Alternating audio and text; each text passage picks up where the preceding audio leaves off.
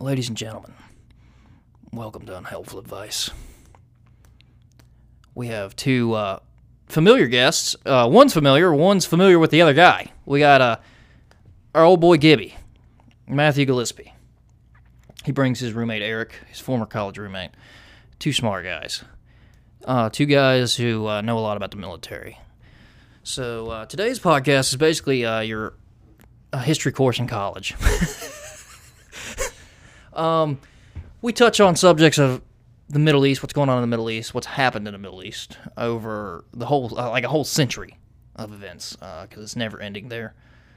Uh, we also have a couple interruptions from my cat. Um, you might hear that in this episode. Uh, we couldn't keep the cats out of the, out of the podcast room. They wanted to learn more. we also get into some assassinations. So if you're conspiratorial, which uh, most people are nowadays. Um, talk a little bit about uh, JFK. Talk a little bit about Martin Luther King.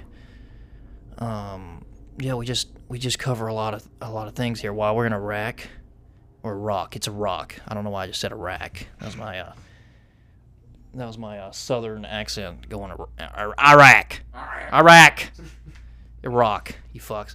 Um, we also talk about an, an issue that I didn't know anything about sex trafficking in Virginia. Holy crap! We get into the numbers, we get into the ways it happens, and it's awful. And uh, we wouldn't have known any of this if it wasn't for Eric and Matthew. So we appreciate them for having uh, we we ha- we're appreciative of them for coming on, and uh, we think you'll enjoy this. It's a long conversation. S- once you get started, you'll get hooked. It's a it's a great co- conversation, great history lesson. So uh, I hope you uh, enjoy this newest episode of Unhelpful Advice with me and Teddy.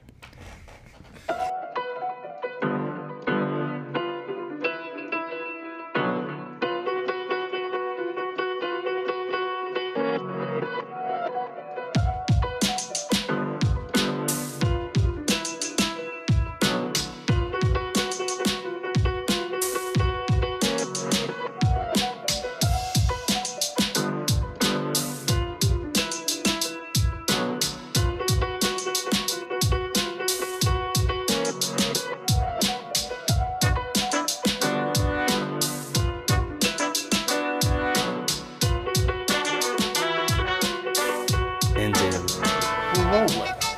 We're here. Happy Valentine's Day. or the day after. Yeah, we're recording. Uh, it's a very holiday out season. Monday. Valentine's Day is today. Yes. Uh, you boys gonna get some action? no. Eric? No. Oh, don't fucking lie. Done did. Tomorrow's President's Day. Do it. Is it? You gonna celebrate President's Day? I didn't even know. Well, the former president just got acquitted. That's a good thing to celebrate. Dude, most acquitted president ever. The most acquitted. back to back. Back to- I did see that. Dude, I've been seeing uh, Republican like congressmen. You had the mic. The fucking congressmen were like celebrating that the fact that he he was uh, acquitted twice. Jesus. Was that a surprise at all to anyone? That he got considering that acquitted? The, the votes would have never been there to convict at all, and you can't. con- No, You can't convict a president that's out of office. It's in the Constitution. The Constitution says that removal from office, not when they've already been removed from ghost. office via election or otherwise. see, I thought you could. Imp- I thought you could. No, because if if you can impeach a former president, what's stopping us from impeaching like Andrew Jackson, for instance? So, like, say we could impeach Jackson right now. No. So, but what, what what you're saying If- is, if they went if- ahead and- if you if, if you could do it to Trump, you could do it to anybody. Yeah, that's setting a precedent, which is why it's stupid they attempted it in the first place. But all they want to do is prevent him from running from office ever again. I thought they could prevent him from running for office without impeaching. No, that's only if he's removed from office, which is why Nixon resigned before he was impeached. Because if he had done that, he could never run ever again for anything else. So But he, in he Nick- didn't anyway, so it doesn't matter. In Nixon's case, were there going to be enough votes to impeach him? Probably Because it's pretty I- evident of what he. There's actual evidence for what he did. Because I remember when Nixon, I, I looked at the electoral map. That some bitch like ran the map. he had like 400 electoral votes. So was he like a popular guy? Yeah, he would have won if he didn't do the Watergate scandal. He didn't e- even need to do that. And it wasn't so he took the fall for it like a good leader, but it was his guys that were doing it And- behind his back. He didn't know about it until after it broke, and he's like, He didn't know about it. And honestly, for being a giant piece of shit that he was, and the continuation of the Vietnam War and all that stuff, he was still really popular. Usually, so was Reagan. Reagan was mine. Yeah. Wildly popular. and he had huge dementia in the his second term. Who? That's why Reagan. That's why like you see Nancy Reagan out with him a lot. It's a lot like Joe Biden. No, I was about to say. Uh, well, that's nothing new. Yeah, Oh, Plug up the laptop. Huh? It like unplugged. yours? Oh, Yeah. Uh, also, I guess before we, we get into it too deep, we should you know probably do a little bit of introductions. Well, yeah, Gibby, you're a good host. Don't you know I, I, about the hey, I cold got, I openings? got right, uh, I got right into the substance. Where everyone's excited. That's just all. We Well, got Eric and Gibby on. Uh, they used to be uh, roommates in college, and weren't you guys in the Corps of Cadets together? Oh boy. "Oh no," for like six weeks. That counts. How'd that go? You're welcome for my service. That's all I'm Yeah. saying. Thank, Thank you, thank you for your preparation for Appreciate it. service. you. are welcome for my cervix. I mean service. Jesus Christ, Gibby, you still in lines already? yeah. We say it all the time. Uh, yeah, it was uh, it was something. I, I mean, I, that's how I I can think that's the describe first it as time I ever met Mer- er, Eric was uh, at a football game, and he was in uniform with Matthew. the Battle of Bristol. Yeah, that's, I think that's the first time I ever met Eric. Oh wow. Eric's a smart guy. That's why I brought him on. I met I met him when I went to y'all's apartment one day. Was it Fork and Court? No, Mm, I don't know. Who knows? I think it was like It was either a few that or times co- before. late night Call of Duty zombies. Yeah, Either Yeah. one. or when we played Rock Band that night. Yeah, uh, Eric is one hell of a drummer. Let's just get that out there. Is that what you do in your spare time, Eric? Rock band, yeah. It's Oh, actually not all drum, I not dreamed actual of. drumming. Chase, No. uh, Chase the Dragon, Yeah. Yeah, yeah, yeah. Wait, yeah. what the is South Park Have you seen episode. South Park where I've it's, uh, not seen this. What is this? So they- Heroin Hero. Where They you're chasing the dragon, shooting. a So barrel they're the whole they're time, like, guitar Oh God. they're guitar hero players, uh, professional guitar hero players, and they get strung out on heroin hero the game. Uh, Heroin Hero. Yeah, so it's like since they be, they're rock players, they uh, you know, like the whole age old like rock stars getting addicted to drugs and stuff. Well, Oh since- yeah, the norm. so since they play Guitar Hero, they can't they uh, start playing Heroin Hero, and that's their addiction, and it's and they just chase the dragon the whole time. And you never catch. it. catch it. Oh my god. And then Stan, I think, has to come back and make his redemption as the Guitar Hero, uh, like the local Guitar Hero master or It's something. supposed to be like one of those movies where he's Yeah. down, hit rock bottom, and then he, comes, comes back, back. And his best friend helps him to the top. Yeah, so is this like a newer episode? Because I stopped No, watching. This uh, came out like ten years ago. I watched. I yeah. I stopped watching uh, South Park when I was like twelve. Uh, I take it off the move n- anyway. never really watched it at all. Oh my God, it was all right for a Uh, welcome, cartoon. to, welcome to uh, she walk home and she chicken. How many cake you are? Take a lot of breaks. Oh my god, All Yeah, they, right. they got banned in China, so they're off Hulu because of it. Because There's only one thing you can watch in China, and that's the NBA. and Disney. And, and if you say yeah, Disney. Oh yeah, that's where they make. Uh, On that's your where Apple- Disney makes their money. on your Or- Apple product. Yeah, what's her face? Uh, Gina gets taken from the uh, Good Mandalorian. segue there, Gina Carano. Eric. So you know, you know what the um, Disney did about the actress who played Mulan in the new Mulan live-action film, who is outwardly supportive of the Uyghur concentration camps. She's doing. They commended her for being. She's a- doing what? Yeah, She's doing what? Hey, repeat that. She is. she's outwardly supportive of the Uyghur concentration camps and the Chinese Communist Party, and Disney weaker. lauded her for being a strong female role. But the actress that plays Cara Dune, who is also a very strong female role, speaks out about her beliefs and she's removed completely. All right, let's get into old. And the, she- the Mulan film was filmed near the concentration camps. Fun fact. so it was in China. yeah, they filmed in China. Big shock. Let's get into Gina Carano. Yeah, she they was. almost uh, forgot to edit out the concentration camps in one take. Jesus. Where'd you think they got all those extras from? Yeah. the gas chamber.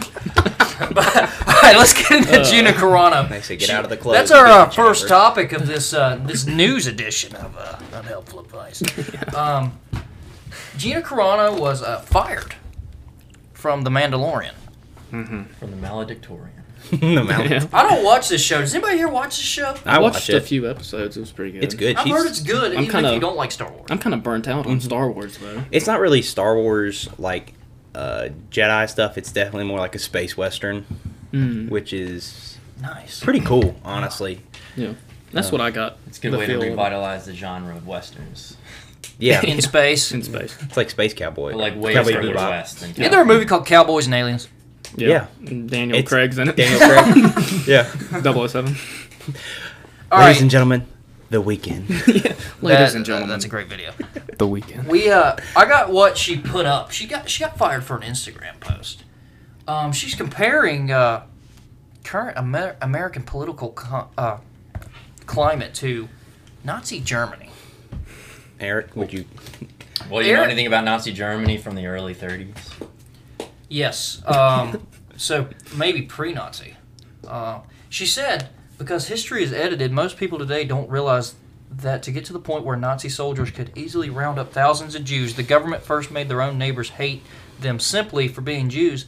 How is that any different from hating someone for their political views? And she posted a video with a song. I can't read what the song is. Something about Nazis. I hope it's in the arms of an angel. Oh, the ASPCA song. no, but it's a. It looks like a Jew running from.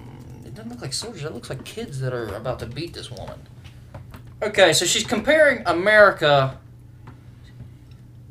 Uh, silencing conservatives to uh, Nazi Germany.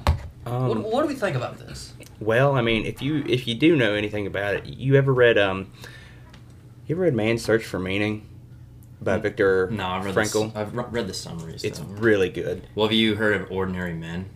Yes. So about What are these books? It's So- us. yeah, Ordinary Man's men. Search for Meaning by Viktor Frankl is about a man that survived what was it, Auschwitz, Uh, one of the concentration camps, and it's basically it's going into depth about the psychological implications of being there. He was a Jewish doctor who had his whole family taken from him during the Holocaust. Well, pre pre World War II, when Austria uh, was seized by Germany, uh, he eventually lost everything: his job, every all that. Um, his wife, his mom, his dad, all all his family was killed in concentration camps, and then he later on went on to uh, reopen his practice after World War II, uh, redis- basically rediscover his happiness e- after everything was taken from him. I think I've heard about this. Book. Really great book.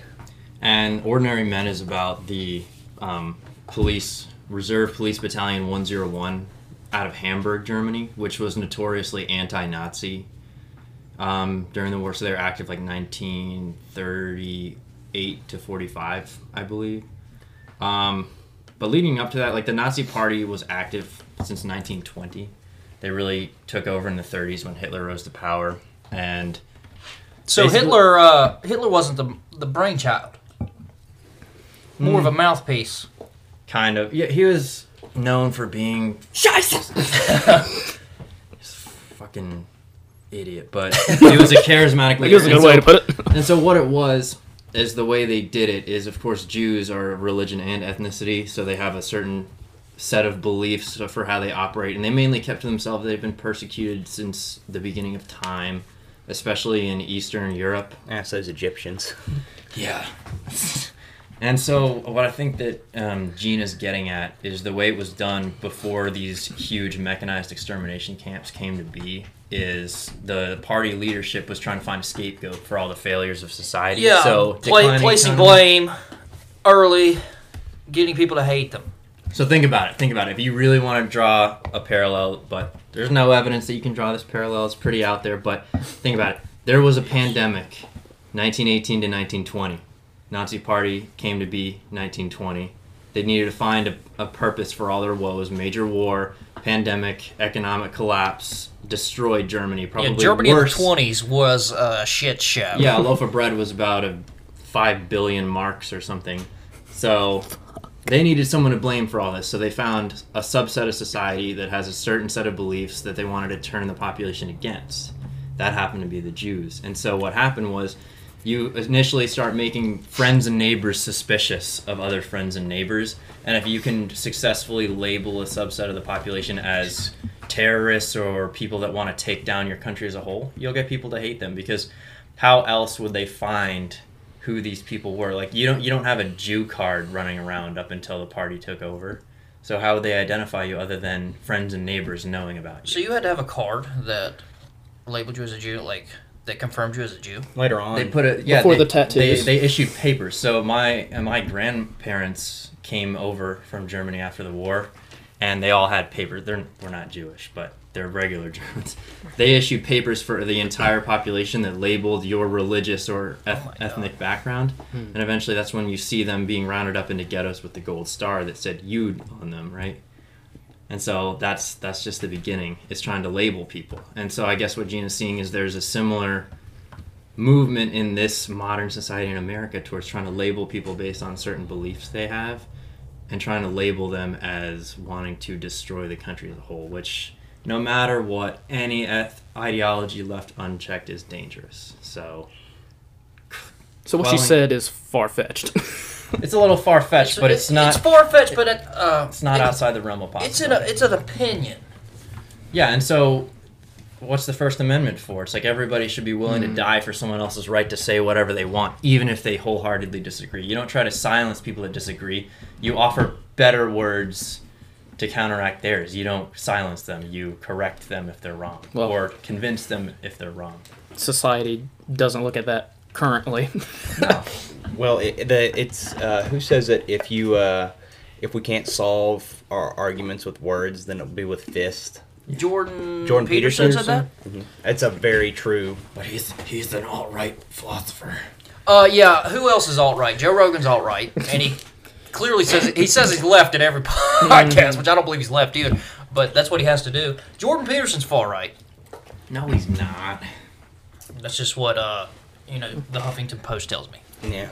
He They wouldn't say compares anything if it wasn't true. Come on. he compares uh, humans to crabs or lobsters. Didn't you try to read one of his books and I was half- and you struggled? I was halfway through and I was like, I don't know what's going on. I'm halfway through and 12 I'm steps, like, really. you know, yeah, twelve steps. I understand. You should listen to uh, the Jocko podcast with him. I on it, listen- I it's, listen- it's a better explanation. than the Jocko's book itself. fantastic. Right. Like he articulates his points better than in the book. It's pretty crazy because he he voices the the audiobook. He and then voices it himself. yeah, and then he gets a little emotional at one point. I think involves with his children or something like that. So I was like, I was getting a little. You know, teary eyed at work. I was like, "Damn, Maybe not the best place to uh, listen to that is at Yeah. work when you're trying when you're busy and you're trying to do things. Listening to Jordan Peterson talk about crabs. Yeah, that's uh, probably one of the human things you beings. can't try to process w- yeah, at work. Yeah, Yeah, you, I think you have to sit out outside a window and- or inside a window and look out at the snow or something. Smoke a Yeah, cigarette, for three too. hours. Yeah. Yeah, smoking six. Well, I got this. Um, Gina Carano is. This is not her first kind of. I, I don't think it's controversy, but I, this is labeled as controversy post. She jumped on another conspiracy theory over the suicide of pedophile Jeffrey Epstein, posting a l- square full of letters containing the message Epstein didn't kill himself. She's not wrong about that. no, She's not wrong about that. So for them to call that controversial is going against what everyone else thinks. Yeah, so why are you just gonna dismiss her and say, "Oh, nothing to see here"? Because anytime anyone says something like that, there's something to see there. Uh, Tim Dillon has a funny ass uh, podcast, and he said he had a podcast where he talked about how can't we all just get along? And he was he was he was being funny about it. He's like.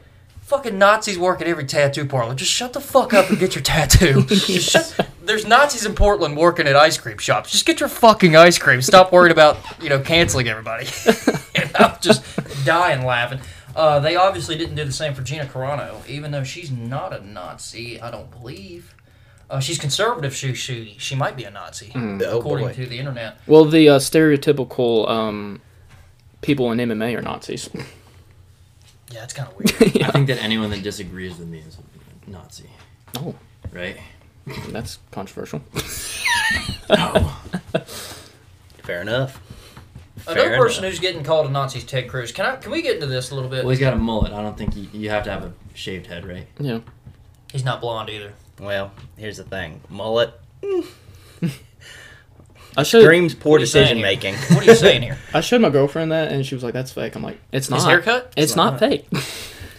It's not. It's He real. was probably called to Congress in the middle of a haircut, and he was like, ah, gotta go. Fuck it. Just leave it. Fucking gotta vote. Gotta have a vote. Can't vote by proxy during an impeachment. but uh, I wanted to. I don't have this in my notes. I don't have any uh, articles loaded. I want to talk about AOC and Marjorie Taylor Greene. Oh boy. I think they're the same human being. I, um, AOC, well, maybe two weeks ago from here. Uh, Well, AOC actually got zapped by the Space Jew lasers to oppose Marjorie Green, actually. God. Oh my god. Well, uh, AOC was tweeting that. Well, Ted Cruz had agreed with her about the whole Robin Hood ordeal, Yeah. about going after uh, going after these. Going to the moon. Yeah, going to the moon, stonks.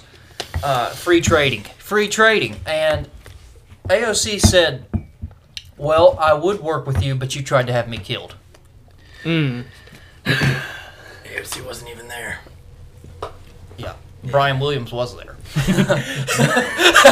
Brian Williams was there. Um, Hillary Clinton. okay. I, lo- I love the meme where it's uh, OJ Simpson, OJ, AOC, and yes, OJ. Brian Williams. One of them was actually OJ, Brian Williams, and AOC. One of them was there. Um, odds on who was there? I think it was OJ. OJ. Yeah. Um, but solid chance. but th- this this this left party this they talk about unity, and they use words like he tried to have me killed. Isn't that a crime? Aren't you accusing Ted Cruz of a crime? Having her killed? It's a If you're going to say that, it's accusation of of uh, violence incitement. can Mm, That's you? not a crime. You can say anything. You can make the accusation Which is as long true, as yeah. there's evidence to rebut it. There's, Yeah. there's no- But she's saying another lawmaker tried to have her killed. Try he wanted her killed specifically. That could be like So you uh, can't really slander. sue people for that. That could be slander or what's the other one? So like what No, AOC's slan- doing. slander's more specific. Like Is it? Mm. like what Hillary Clinton did to Tulsi Gabbard is slander? Okay. Like, Oh, the accusing her Russian of being a operative. Russian operative when there's no evidence for it, and saying it like it's a fact to intentionally ruin her political career. Mm. That's Which it slander. did. It kinda Saying did. saying he tried to have me killed is just hyperbole. Like you can say whatever you want as long as it's not extremely specific, like what Clinton did. See, I just have a problem with that kind of rhetoric. That's kind of like a severe like hyperbole though. That that is severe hyperbole. Yeah, shouldn't that be like, oh, I- now I'm going to sue you because you make me look like I'm about to kill somebody? Don't worry. uh, no, I don't think you can sue someone for doing that. Well, that's So so she's accusing homeboy with the mullet Ted Cruz of committing a crime that she could probably he he can't be indicted or anything on. Well, you know what they say. It's uh, business in the front, party in the back. so he, he was really all a joke. Well, actually, I don't know. It might be. It might meet the definition of slander It probably- because oral defamation, oral defamation, in which someone tells one or more persons an untruth about another, um, which said untruth will harm the reputation of the person defamed. So, accusing somebody of trying to have her killed, despite there being absolutely no evidence to that, that's that's slander. That could be a lawsuit. So my problem is if you're if you're going to say something like that and not be able to pursue any legal action, then shut the fuck up. Yeah. Yeah. If you're going to accuse people of doing crimes get and, the and you receipts. can't even pursue the, the legal action, like shut the fuck up. yeah, Fair enough. And I'm bringing her up because of uh, Marjorie Taylor Greene because that's the only Congresswoman we hear about. And I think they're the same person, just opposite sides of the spectrum. Well, they always talk Is about, that a far off thing to say? well, they always talk about how the horseshoe always comes back together at the ends. It's like at the ba- at the back of it, it's like that's where you would call center, and then as it comes around or the front to where the two prongs get closer, that's where you get close to the same. They're just opposite sides of the horseshoe. You know, same coin, different sides. Yeah, if you're talking the political spectrum, going too far to the left and too far to the right, you get the same thing. Yeah. Fascism and communism are not far off. It's complete control of the state. So they're basically the same person, and th- they're the same in that everybody tries to associate their respective party with their beliefs solely, which is a logical fallacy considering most people hang around somewhere in the middle. Yeah. So if you're a far right conspiracy theorist and you're a far left communist, like you're you can't be associated with the entire party that you represent because most people who think rationally hangs somewhere in the middle, and we have a lot more that we agree on than we disagree on. So, and it's all a balance. You need the left and the right to balance each other out. Otherwise, you will get fascism or you will get communism. Dictatorship. People don't understand this. And that, like, we have so many historical examples all within the same century of why this is not a good thing. You can just look at the 20th century alone and find out why you don't want to do this. The 20th century was wild. It really was. Like, we think we have it bad. Eric, These motherfuckers were your, wild. gran- your grandmother went. What? When was she born? 1922. Okay, so she lived through World War. She she was born during our roaring roaring twenties, basically Germany's uh, Depression. depression. And so then she li- goes from depression. W- wait, w- well, keep going, Gibby. I- then she I went should've straight to World War interrupted Two. you. Okay. Then she went through uh, post-war Germany. yes. so, she was in Germany the whole time. Yeah. I was about She to say, if came she was in over- America, she'd have been through two depressions. Yeah, she back to came- back. she- She, and my grandfather came over in 1952. Oh, okay. So they went from depression, war, having to start over completely, being hated in the United States. And they came to New York, which of course is in the areas of Long Island and all those areas are predominantly Jewish. So being German there, yeah, they had a fun time of it. Even was- though they came from Hamburg, which is notoriously anti-party, which is why it was interesting. and they i mean she went i mean she literally saw people from like riding horses and like early automobiles around to the space shuttle Cold War. When was the Cold War? basically Right around post, 1945 to post 1991. world Okay, war so- ii all the way up to well, when the wall fall 91. 91 Well, 89, 91 is Yeah. disputed.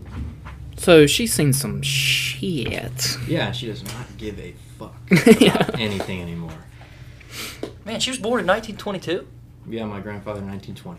Well, and cats are back in Oh my god. So your grandmother was born in 1922, and uh, it happens to be 2021. She's getting there. Almost 99. well. how many languages does she speak She used to speak four. She wanted to be a UN interpreter before Shit. she came back. That's one thing about people that uh, I find impressive is bilingual people. Yeah. Yeah, I mean, if you speak more than one language, you're using both sides of your brain. So she had a really bad stroke and has full use of her body because of it, because she uses both parts of Because her, her brain for- is very strong. like she switches back from German and English without even noticing sometimes. So she's always using both sides of her brain. Do you know uh, another language? I can understand German, but I can't speak. Yeah. There's one language I think everybody should know is sign language. I've always wanted to learn that. Sure, my uh, my mother used to be f- pretty good at it 'cause she worked with deaf people. Uh, we got a, a, a boy Bush is bilingual, Well, well. speaks Arabic. Oh no! oh that's that's right i haven't told you the stories I, this is not the pod for that but him It could be. saying marhaba to all- I've got a story and I'm gonna share it. Do it. Do it, please. He would not mind. Uh, It's the- I don't think Gibby's Gibby. You heard it. Uh, yeah. okay, I was Yeah. gonna say who, who's heard it. yeah Our boy Bush was at the beach. Oh no! um, during spring break, very drunk at Myrtle Beach, and he happens to speak a little Arabic, and every Uber driver happens to be Middle Eastern. Oh my God! Even if they weren't Middle Eastern, he assumed they were, and would talk to them in Arabic in the back of a car. And our buddy who was on the trip would say he would overstay the visit in the Uber.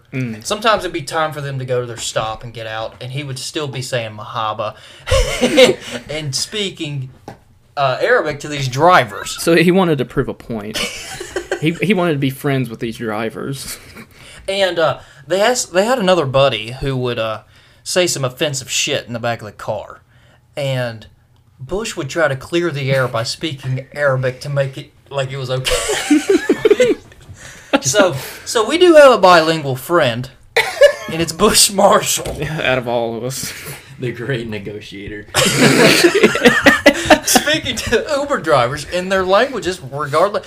That's why he, our, our, our boy's trying to become an agent, and uh, he'll be working with uh, you know, more Spanish speakers. I, I'm just afraid he might slip the Arabic talk to them. I can't wait till the, I can't wait till the day the, the driver just turns on. He's like, "Dude, I'm American. Fucking Puerto Rican. Puerto Rican. I grew up in I, I grew up in like South Boston. You hear this accent?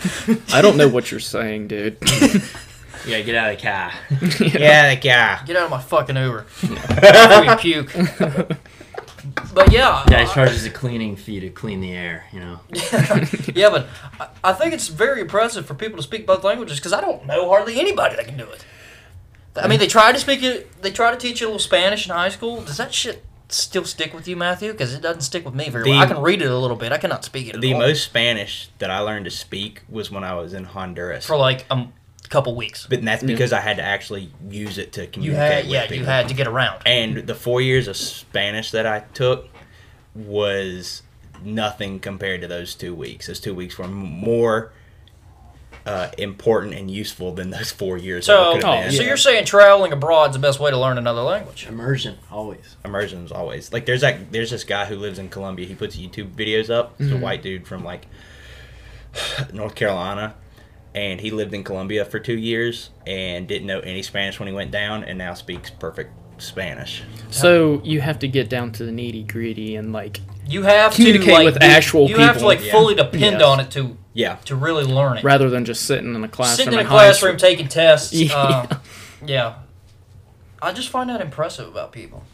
Like Francis Ngannou, we listened to him on the road. school. Yeah, Like he's French, and for him to learn that English that in a few years, talkie walkie. yeah, yeah, he called a walkie-talkie a talkie-walkie. Yeah. But uh, it, it it's just impressive, and I, I kind of want to challenge myself. Yeah, I want to learn sign language. That's the that's the goal for me. How do you say "I love you" in sign language? Yeah, I gotta Somebody learn the know? alphabet now. I have no idea. I know H is like If Yeah, I do This, that, this love, If it's gotta I- be one. if I go like this and then do that, hey, hey, I, you.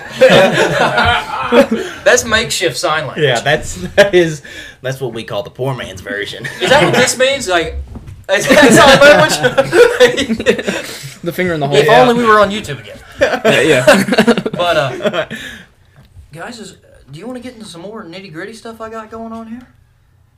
you want to talk about local stuff? We can do Eddie, you whatever. can do that if you want. You want to do that? now? Well, um, you two went to Virginia Tech, Yeah. um, and we came across this Oh, boy. uh, video that kind of went viral, but apparently it came out like a couple years ago. I'm trying to pull it up. oh, is that that girl on TikTok? that was a weird. yes. Do you remember um, that year when we we were cadets? It was our freshman year together, and it was like I don't remember what time of year it was in the fall, but it was like one So this is like fall 2016. 2017. Hmm. Was it 2017? Uh, probably sixteen. 16 fall 2016. There must have been oh my god I don't know four, no it's probably six sexual assault cases Wow. within a week In your dorm n- on or just on campus? campus. Okay. I was about to say, if that was in your dorm. which is Gosh. which is which is because they're re- required by law to report that to all the other students. I mean, that was like it was like And they had they had a problem recently with like break-ins in female houses and apartments. Yeah. well, you know what they say SAE stands for. What's it stand for, man? Sexual assault expected. Wow. That's the frat E. SAE. Oh damn! Oh, you're calling out a shit. whole frat. Yeah, We're calling you out. Shit, So don't take a drink from SAE. no, You're female? Fuck no. Is that what you're telling me? That's just is what I've heard. Uh, Teddy, you want to roll the footage of this uh, eerie video? yeah. So this came out three days ago, and Steve sent it in the chat, and it, I was like, what the? Fuck it is basically says so. Basically, there's a man in Blacksburg running a sex trafficking ring. So let me play it. I just had a breakup and I went to 7 Eleven and there was this guy who worked there who was kind of smooth talking. So I gave him my phone number and we were kind of texting and he was like, oh my gosh, I can take care of you. He said he run this business with his mom and they make like tons of money because he was like training football players, all this crazy stuff. I was like, okay. He'd send me videos of him counting his money and be like, I don't know, and like sent me statements of his bank account. It was really sketchy. I just assumed he was a drug dealer there's other weird things that he did, but the thick of it was when I was drunk one night and I was like, oh, well, might as well just like hang out with him. So he picked me up from my apartment complex. I told him a different address than my actual place, so he didn't actually know where I lived. And so we end up doing like the nasty at this nice house. And like things just like change and he gets really weird. And all of a sudden I hear some like car pull up in the driveway. Turns out this bitch sold me. I'm literally at work right now. I'm so sorry. I didn't realize I was gonna need a part two, but part two. At the time, I didn't realize the extent of like what he did. But this guy walked in and he sat down next to me on the couch, and the initial guy left me alone with him. Things didn't go according to his plan. He grabbed me. I said no. He stopped. So the 7 Eleven guy came back downstairs, and that's when they propositioned that I fly out to LA and they'd give me 11K if I stay in a hotel and do other things. And at this point, I was pretty much on high alert. I tried to keep my cool, I was trying to play nice. You know, I didn't want to anger anyone. They asked me if I wanted to con people instead, so I wouldn't have to like do things. I just have to like be a sugar baby essentially, which I said no. The whole time, my friend and I were texting, and our, our locations are shared. He ended up driving me home, and it was like this whole weird thing. I found out later that we had a mutual friend. Apparently, he would do this often. He had girls get really drunk and fuck all of his friends. So all the girls out there in Blacksburg, Virginia, please be careful. I'm literally at Yep. Um, I don't know if this girl's still alive. That's tough because uh, what caught my eye was she said uh, this happened at a 7 Eleven, and we are 7 Eleven patrons. yes, every day of the week. So I'm going into 7 Eleven just looking at these guys. yeah. You know, some, most of them look like offenders of some sort Mm. that work at 7 Eleven. But I don't know if any of them are capable of something like that. Right. Well, that's the ones you least expect that do it the most. Sex trafficking? Well, anything. I mean, but Yeah, I mean, look at Congress. Um, well, the comments, uh, it says, I'm so sorry to have put something out there without all the facts, but the original creator of this video shared this was about four years ago. Could this still be relevant, however?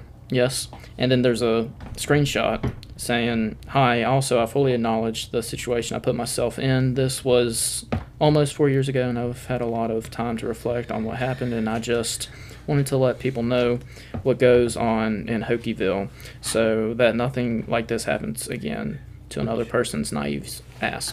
which four years ago? I mean, that would have been right during our time there. Well, yeah. Did you hear about what was happening a few years back when we were there? Um, this scheme that was going on where it was a, a man and woman duo that were kidnapping people. And so the woman, they'd target apartments that only girls live in, and the woman would run up to the door frantically banging on the door like she's being chased by somebody, claiming it's like an abusive ex boyfriend. And then as soon as the girl opens the door to try to help her, the man runs up with a handgun and they swipe her.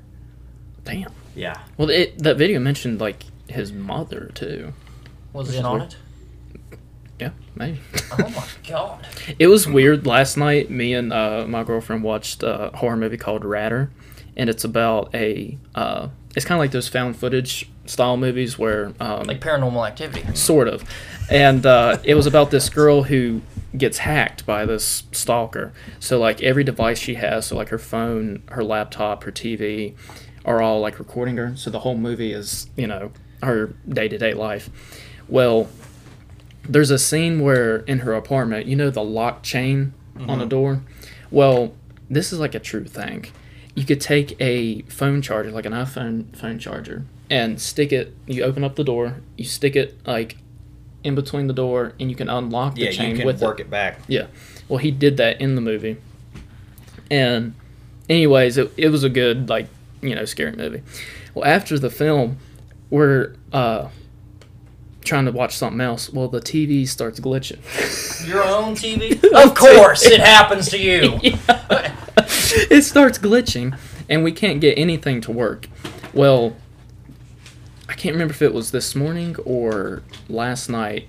She got a uh, a notification of uh, uh, chain locks for doors, so it was kind of That's weird. just Zuckerberg. That's, yeah. you just got It's just Zuckerberg on Yeah. Facebook trying to Stalk help you us. out there. Yeah. yeah, Uh, yeah, I mean, I remember, I remember when we were th- there. There was uh, what's that one up above downtown? It's like way back up past. Um, it's like Chasewood Downs or something like that. Like a, a complex. Yeah, they they had a, a maintenance guy going into the girls' apartments and setting cameras up into like showers. Mm. They've had that. I mean, Tech Campus has had people put like ports, like looks like iPhone ports or whatever, and it's actually cameras in girls' bathrooms and everything. So we got some dark shit happening that's at uh, Virginia Tech. I had a lot of things that happened. I mean, we were always warned about stuff like that. Uh, not just like sexual assault stuff, but like uh, I remember when I was taking my CIA class, he was talking about foreign agents actually working at tech campus, like people trying to get in with like engineering students and stuff like that. Like you're not allowed to work on like projects if you're not American, certain projects if you're not American at tech campus. If you're an engineering student, your sister would know more about that than Yeah, anything. well, most of the labs. So tech does a lot of research for everyone, including military, government, private sector, especially in engineering. So you have to be a U.S. citizen to work in the labs because they have a huge problem with Chinese students. Where if you look at any roster from the university and you see who's a Chinese national and you see what they're studying, they're not studying like women's studies or anything. It's all engineering, biomedical, biology, all the hard sciences, computer engineering, etc. Because they're paid by the Chinese state to study while also reporting back to any kind of handler. Most of them, not all of them. Some of them are just the wealthy elite that send their kids to school. But it's a huge problem where even just what a year or two ago they had um, a Chinese national break into one of the labs and they couldn't find him. He just bolted. Oh yeah, that's like God. that's why they have those Audis living down below our apartment. Yeah, that's why they all drive Lamborghinis and stuff. But Teslas That's like those aren't impressive anymore. like those Audis and everything. and it's a huge problem, and it's why we are stupid in terms of our academic in- institutions. Where you want to go study engineering in Beijing, good luck. You're not allowed to. You can't. You can go study Chinese, and you can teach English. That's pretty much all. you In can China? do. Yeah. And if you do try to study anything else, they're going to be watching you the whole time. It, like it's a safe assumption that if you, are especially as a student or anything going over there, that your room is bugged. Like, Yeah. It's a safe assumption. in any other country that doesn't speak English. And so then we let them come here and study everything and then report back. And it's call it mean or discriminatory, whatever you want, but it's plain and simple dangerous. That's why like I we, didn't know any of this. there's like there's a It- thing where we have with like basically when you go to any other country that doesn't speak English, you might as well assume that you're being observed by some sort of foreign intelligence agency. About what you're learning. Yeah. Yeah, That's especially students. insane. And and students are a big recruiting mechanism. Where there's a story of a guy that was studying in Hong Kong and he spoke Mandarin, studied it, and um, studied I think like political science or something, and he wrote a lot of essays about government of various forms. And so he was approached by quote Chinese businessman to write essays for their company, and they'd pay him in cash. And they're like, "Wow, you're writing some really good essays. You should probably apply to the State Department in the United States, and you should work in the embassy, and then you can keep writing essays for us. And what do you think about it? And he's like, "Oh yeah, it's a really good idea." And like, you know, what would be even cooler if you pl- applied to the CIA, and then you could keep writing essays for us. We'll pay you in cash. Consider it a scholarship. And then this idiot went applied. He failed the State Department exam because he's a genius. Um, and then he went into the interview for the agency and had second thoughts, walked out, and as soon as he walked out the door, got off the grounds of the interview, the FBI swiped him. And they're like, You're an idiot. We've been watching you for like two years doing this stupid stuff. and they found that the businessman was directly connected to the Chinese Communist Party because there is no divide between business and government there. All the businesses are owned by the government and the military. So, like, And that's why like and I mean and that's how you that's how you form like uh, human intelligence or human like that's that's what it is. yeah, it's all Like we- human sources. yeah. So they target students They target. target- the most. anyone Anyone anyone who's who's vulnerable. It Yeah. could be like especially finances. Like if Yeah. you can't pay for school, they're like, "Oh, we'll give you a scholarship." as Yeah. long as can't pay for school. You got a family member with a medical condition who needs to be taken care of. They'll target you that way. All sorts of shit. What That's is this crazy. podcast right now? I mean, I, Jumping into loopholes I know nothing about. that's all. Like that's all stuff love I it. learned. Like Ken Styles taught me all that stuff. Oh yeah.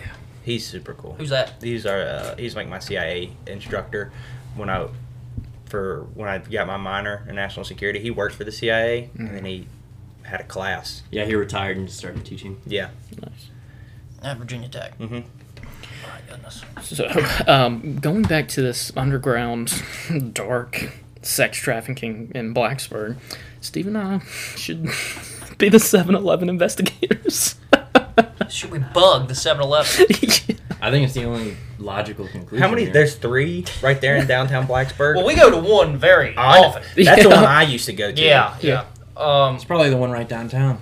No, it's the one right there next to our apartments, near the food line. I'm Yeah. sure, but I'm sure this Jarella was the one right by, By Champs. Champs, yeah. yeah. Oh, okay. We'll, The we'll during nice break, during lunch, we'll uh, Start um, snooping. Yeah, I'm just gonna go to the bathroom and I'm gonna go to the back. I'm gonna look for cages. we end up seeing the same. We end up seeing the same 7-Eleven employees. A little bit bigger than the border wall cages. We end up finding out that 7-Eleven is some type of sex trafficking. Well, I'm not gonna say that. Yeah, AOC. yeah. Slandered. But uh, I mean, yeah, I mean, it's, it's extremely possible. I mean, that's what happens when you get a bunch of people from all over in a condensed area. You're going to start um attracting bad actors. I mean, that's just what happens when you get super crowded populations like I that. didn't realize the sex trafficking problem was as big as it was until a few years ago. When they Virginia- say the numbers of people being 81's the most uh, human trafficked road in the United States of America. Lynchburg. Is the Lynchburg. kingpin for the entire East Coast. What? And Mm-hmm. Lynchburg. you want to know what they do is the trucks, so it's semis always, tractor trailers. And the way they do this is you can tell, you can almost kind of tell they have heat signature cameras, so FLIR, along the highways, and so they can see if there are people in the back of the trucks. And they also monitor. So these are on the side of the highways. Yeah, sometimes. So you know these big campaigns by federal law enforcement to they call it different things to rescue people that are being trafficked. So they'll look at the load on the trailer so you can see how far it sits from the wheels to see what kind of loads in the back. And so they can tell by how far it is. You can see this from aerial cameras too. They measure the distance between the wheel wells and the trailer to see how loaded it is. And the typical lighter trailers that aren't empty but there's still a load, there's likely people there and it's always going to be So- blank trailers, no logos on them usually, and you can see that they're pretty much unloaded. The like the truck, they're typically better at climbing hills. Yeah. The ones that fly. The ones that don't have to put They the don't- flashing lights on. Yeah, Yeah. they don't look like they're sitting super low, like they'd have something extremely heavy in the back. Like that one that got stopped on 580, 581, I don't know, maybe a year or two ago now. I'm not, I They don't shut know nothing down- about this. And what's even worse is the truckers half the time don't even know what the load Yeah. is. They shut down a truck on 581 and shut down all of 581 because it was a truck that had humans in the back. they were trafficking people. Yeah. I did not. and you the know- and the driver had no idea. Ah, he may have known on that one, Yeah. but I remember it because they had brought down, they brought like out the SWAT team and everything. It was a standoff on 581. where was I during this? right? Oh Oh. You should be able to look it up. You should.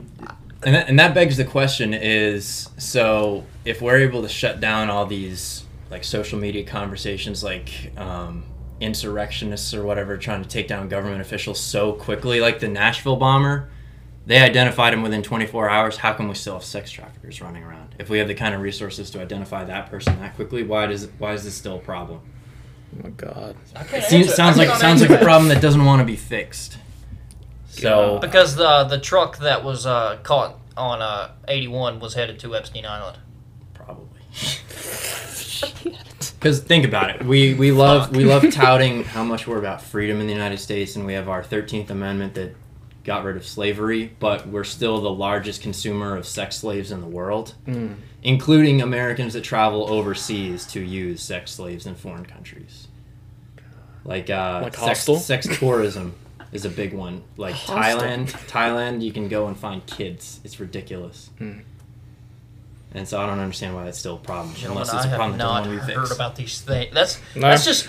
I mean, the number of uh, sex trafficked uh, people in this country kind of shocked me when I saw it a few years ago. I didn't realize it was this bad because it's not being reported. Uh, No. Charlotte is a horrible airport to get. Charlotte, up. like Charlotte. Charlotte Douglas. Charlotte, North Carolina, like it's a horrible um, place to get picked up. A lot of people get picked up there and trafficked. Mm-hmm. Uh, same with the Atlanta airport So the South. So why Lynchburg though? because you can go anywhere from Lynchburg. Yeah. You can hit any back road, major interstate. You can go west, east, north, south. Take a bunch of back roads to go 'Cause You anywhere. can pick up what 81, 64, 77 from Lynchburg. all through right there. Lynch, Lynchburg's kind of like a shady place in general. Yeah. Yeah. I it mean- is. And it's something you wouldn't expect because it's a s- relatively small town. and little re- hill highly Oh, city. religious too. Yeah, you You got know. Liberty back in the background. You know, again, it's one That of those things guy. where you don't expect expect it. That's where it typically would be. So You might have to stay go to vigilant. 7 Elevens in Lynchburg, Ted. Yeah. Yeah, Piss on Blacksburg. There's a bigger problem. in Lynchburg. right? yeah. that was a dark rabbit hole. Yeah. Thanks, Daddy. Oh, it only gets worse from here. It- yeah, it, it doesn't get any better. Oh, I wanted to get into uh, the Dallas Mavericks anthem controversy. okay. I honestly don't know much about this. Well, Yeah. Mark Cuban, you know, the very wealthy owner of the Dallas Mavericks, uh, said he wasn't going to play the anthem before the games anymore. Um, they hadn't played it all year because there hadn't been fans, which I, I, I don't know if other teams do this or not, but fans finally came back and he said he wasn't going to play the anthem. And Adam Silver, the NBA commissioner, said we're playing the anthem before the games because he knows his revenue is going to get fucking attacked. Uh-huh. What, what do we think about the anthem before sporting events? Because I've said on this pod, I don't understand why they're at sporting events and not like movie theaters and concerts and other mass gatherings. At first, I never really thought about. it. I was like, that's what we do. I've got some notes written down. Um, the anthem s- was started to play before sporting events. It was by the Pentagon. that was the NFL after 9 11. Mm-hmm. Yeah. This started back in 1918.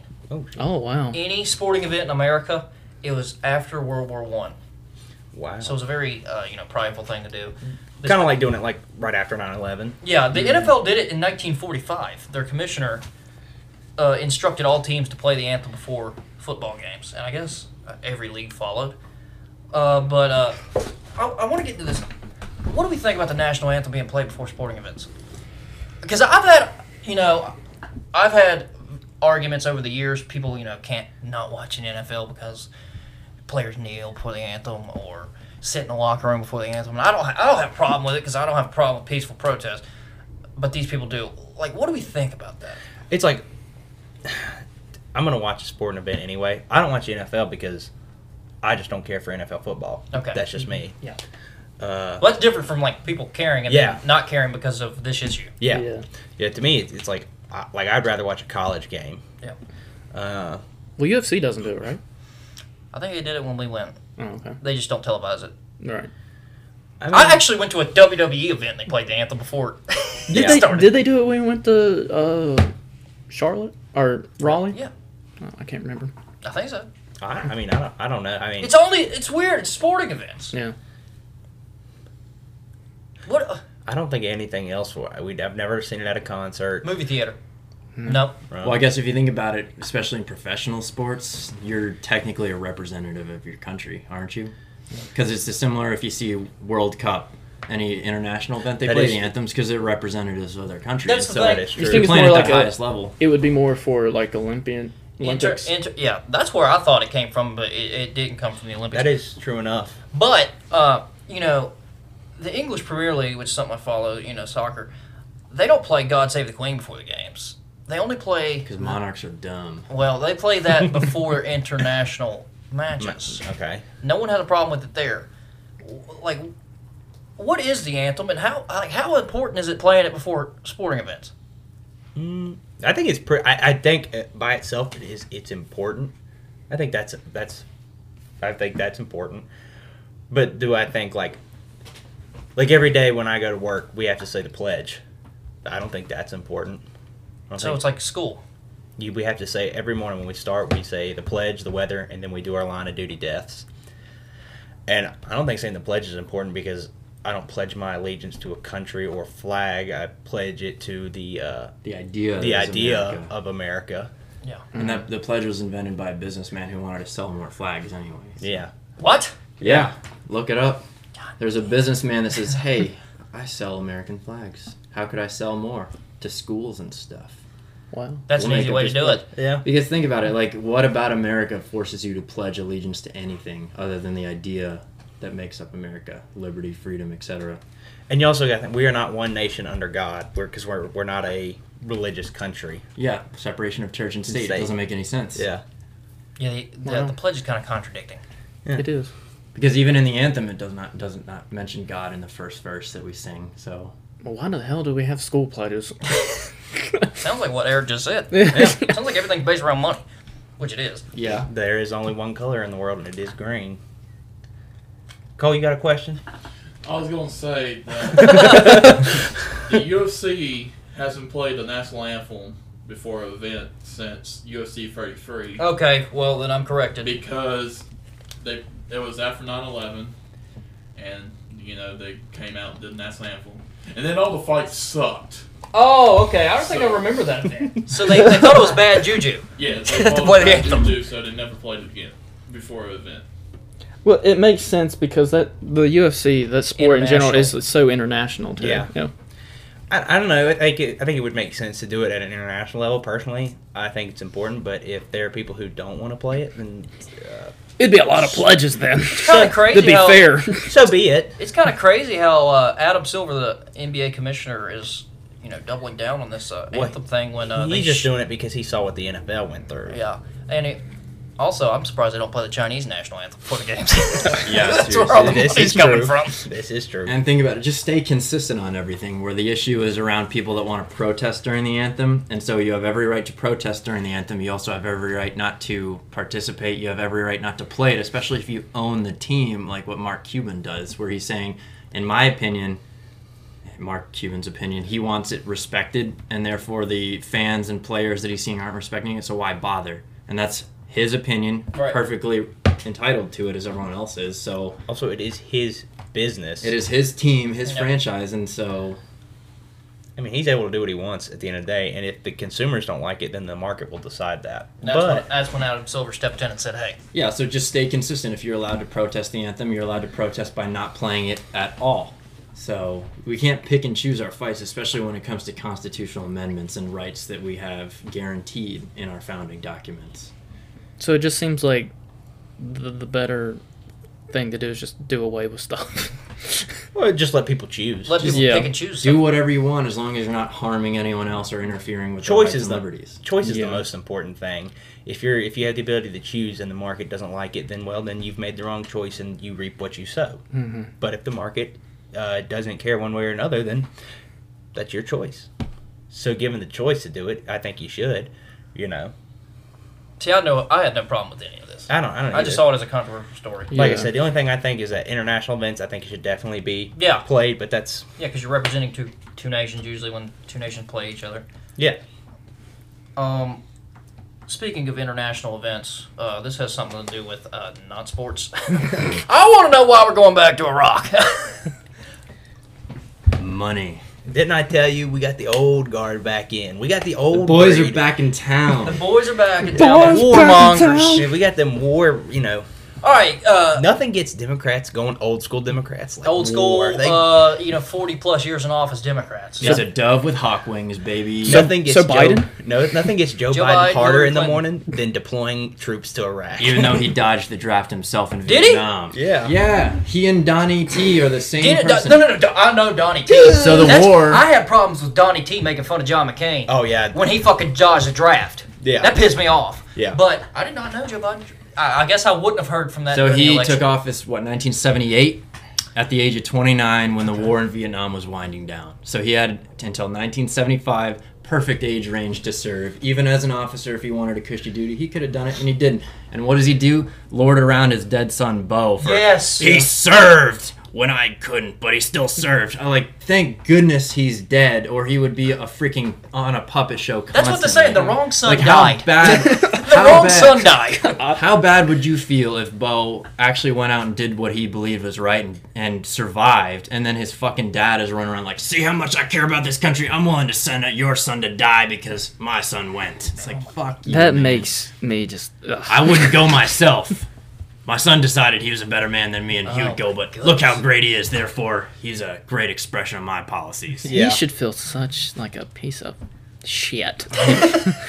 well, I, d- uh, was there an event that happened in Iraq? Uh, which a time? consulate uh, here recently. Yeah, Oh, there was I Oh, know wait, another- is there more stuff recently that's Oh, happened? ISIS attacking it, which was a result of U.S. foreign policy. Yeah. Yes. Wasn't there a consulate attacked, and that's their their motive for sending more troops to Iraq? Yeah. Because we were we were s- gra- you know Trump likes to say you know you know we're pulling troops out, but he did he did it real fucking slow, Mm-hmm. and uh, now they're sending them back. I'm just I'm just wondering what the motive was. Was it the consulate or was it just Yeah, it was what you another. just It was said? another consular attack. But here's the thing: like, when Trump was actually talking about pulling people out, Teddy, don't let those cats out.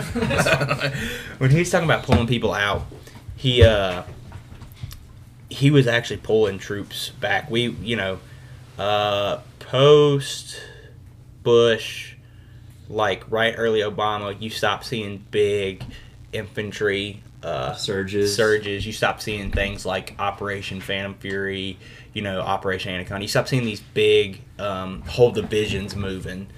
It's it became more uh, special operations, but also Obama's big thing was like when he said, "I'm pulling the troops out." It was pull the troops out, and then everyone who retired send them back as contractors.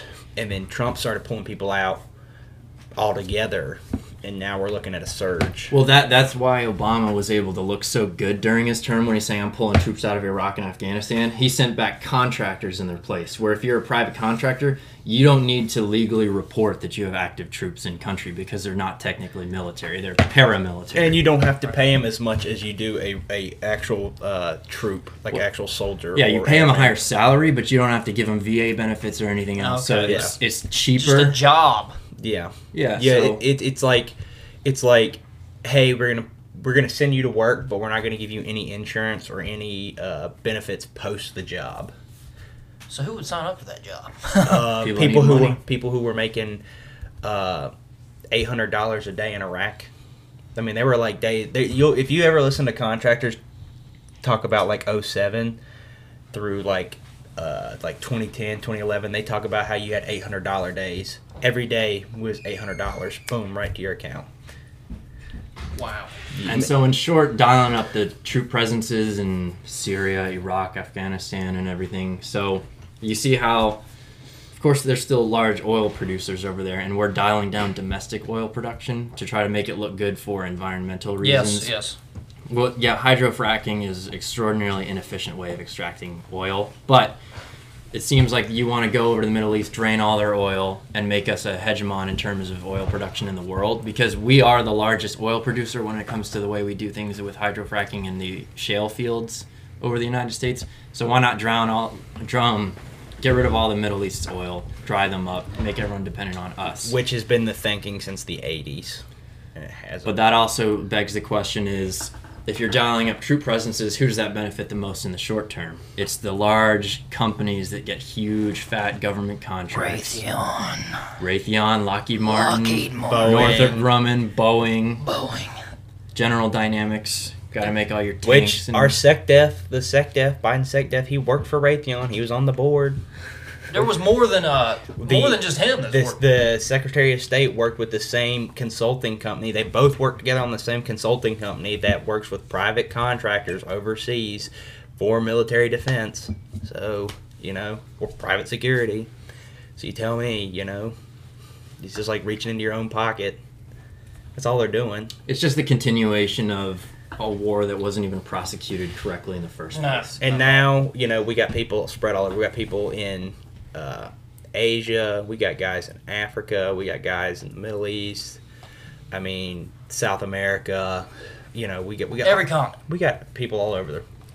I mean, literally. So just trace it back to 1991 with Desert Storm, where we got to the gates of Baghdad and was like, "All right, Saddam, that's a pretty good lesson for you. You're gonna be scared now." And then we left. And, And then- so he came back and did the same thing. And gassed the Kurds and Yeah. the uh, Iranians. And so the big part with that in the first place is Afghanistan was the big one because Osama bin Laden left Sudan to go back to Afghanistan in the 90s, clearly plotting a, um, an attack against the homeland United States, which was known about, but we were so focused on the Soviets that we didn't really give it any um, attention.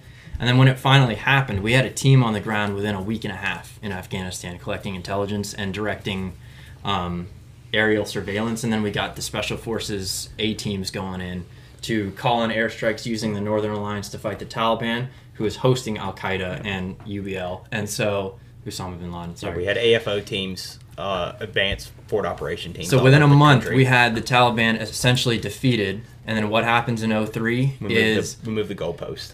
we move the goalpost and we say, "Oh, Afghanistan's looking good," because you hear any of the transcripts of the briefings that happened to the president and the National Security Council. They're saying Afghanistan's the real place because you have a real threat in Al Qaeda there with the Taliban wanting to attack the homeland, homeland United States and government officials all over the world. And then the deputy um, secretary of defense, I forgot his name. Um, At com- the time, yeah, at the time. um, This is 2003, right? Yeah. Um, whatever. He was Cheney's little Yeah. yes man. So he comes in, he's like, "So Saddam Hussein has connections to Al Qaeda, right?" And then all the intel guys are like, "Is this guy being serious? Has he not been listening this last few months? This is ridiculous." Because Saddam Hussein himself had Iraqi intelligence in the mountains of Afghanistan investigating Al Qaeda, wondering who the fuck are these guys. They had no idea who they were, and they're like, "Well, that's good enough for me. We might as well go topple his whole regime because." I mean, something about terrorism, but they got oil. Terrorism, though. yeah. And so- Oil. And then and then yeah and then and we think were about like, it, his claim on Kuwait is actually legit if you think about it. How on earth would a, a sovereign country that happens to be the one coastal port that Iraq had in ancient times, which Iraq was drawn by a freaking French and British, British, diplomat yeah. in 1916 for fun. So Kuwait is actually theirs, but we just say it isn't because Kuwait's friendly to us and they have really rich oil fields. and then we you know push on to Baghdad in what couple weeks. And the big mistake was so they toppled the Ba'ath Party, which was Saddam Hussein's guys, and they're like, everyone who's a Ba'athist needs to go executed or excommunicated, even though your options in Iraq up to that point were death or Ba'ath Party. So most of them were actual patriots for their country that were serving out of fear, and they were willing to work with anyone who would topple the regime and get a real country going. Instead, they disbanded the entire military, the entire government, And created they- a power vacuum, and that's when they started seeing foreign fighters coming from Syria and everywhere else to fight the Americans. And the people who would actually know how to run the country the best were forced out of the country, and those would be the patriots who were forced to work within the Ba'ath Party. But then they were like, yeah, we don't really need you. so We're just going to start from scratch, and we saw how well that worked. So so, would you say the only accomplishment from the Iraq War was the killing of Saddam Hussein? Uh, yeah, and then honestly, I'd say probably a couple. I can't think of anything. a else. couple years after the Iraq War. Don't get me wrong, like living under Saddam was horrible. If you ever listen to, um, they they have a guy on Drinking Bros come on. He's called the Terrorist Risk Whisperer. Yeah, I think. I- If you listen to I've him heard talk that. about what it was like growing up under Saddam Hussein, and he he said the couple years after Saddam was gone, he said life in Iraq was actually really good. People were actually able to eat food. He grew up around him. He grew up underneath like the under The you know, regime. Oh, Yeah, okay. not he, like he directly. talking about That'd he, be he, wild. he talking about like starving and stuff like that. Like he, it was pretty bad. But like post couple years after the uh, like invasion of Iraq, I mean, it was actually pretty good for Iraqis, and then it just went to shit, like bad.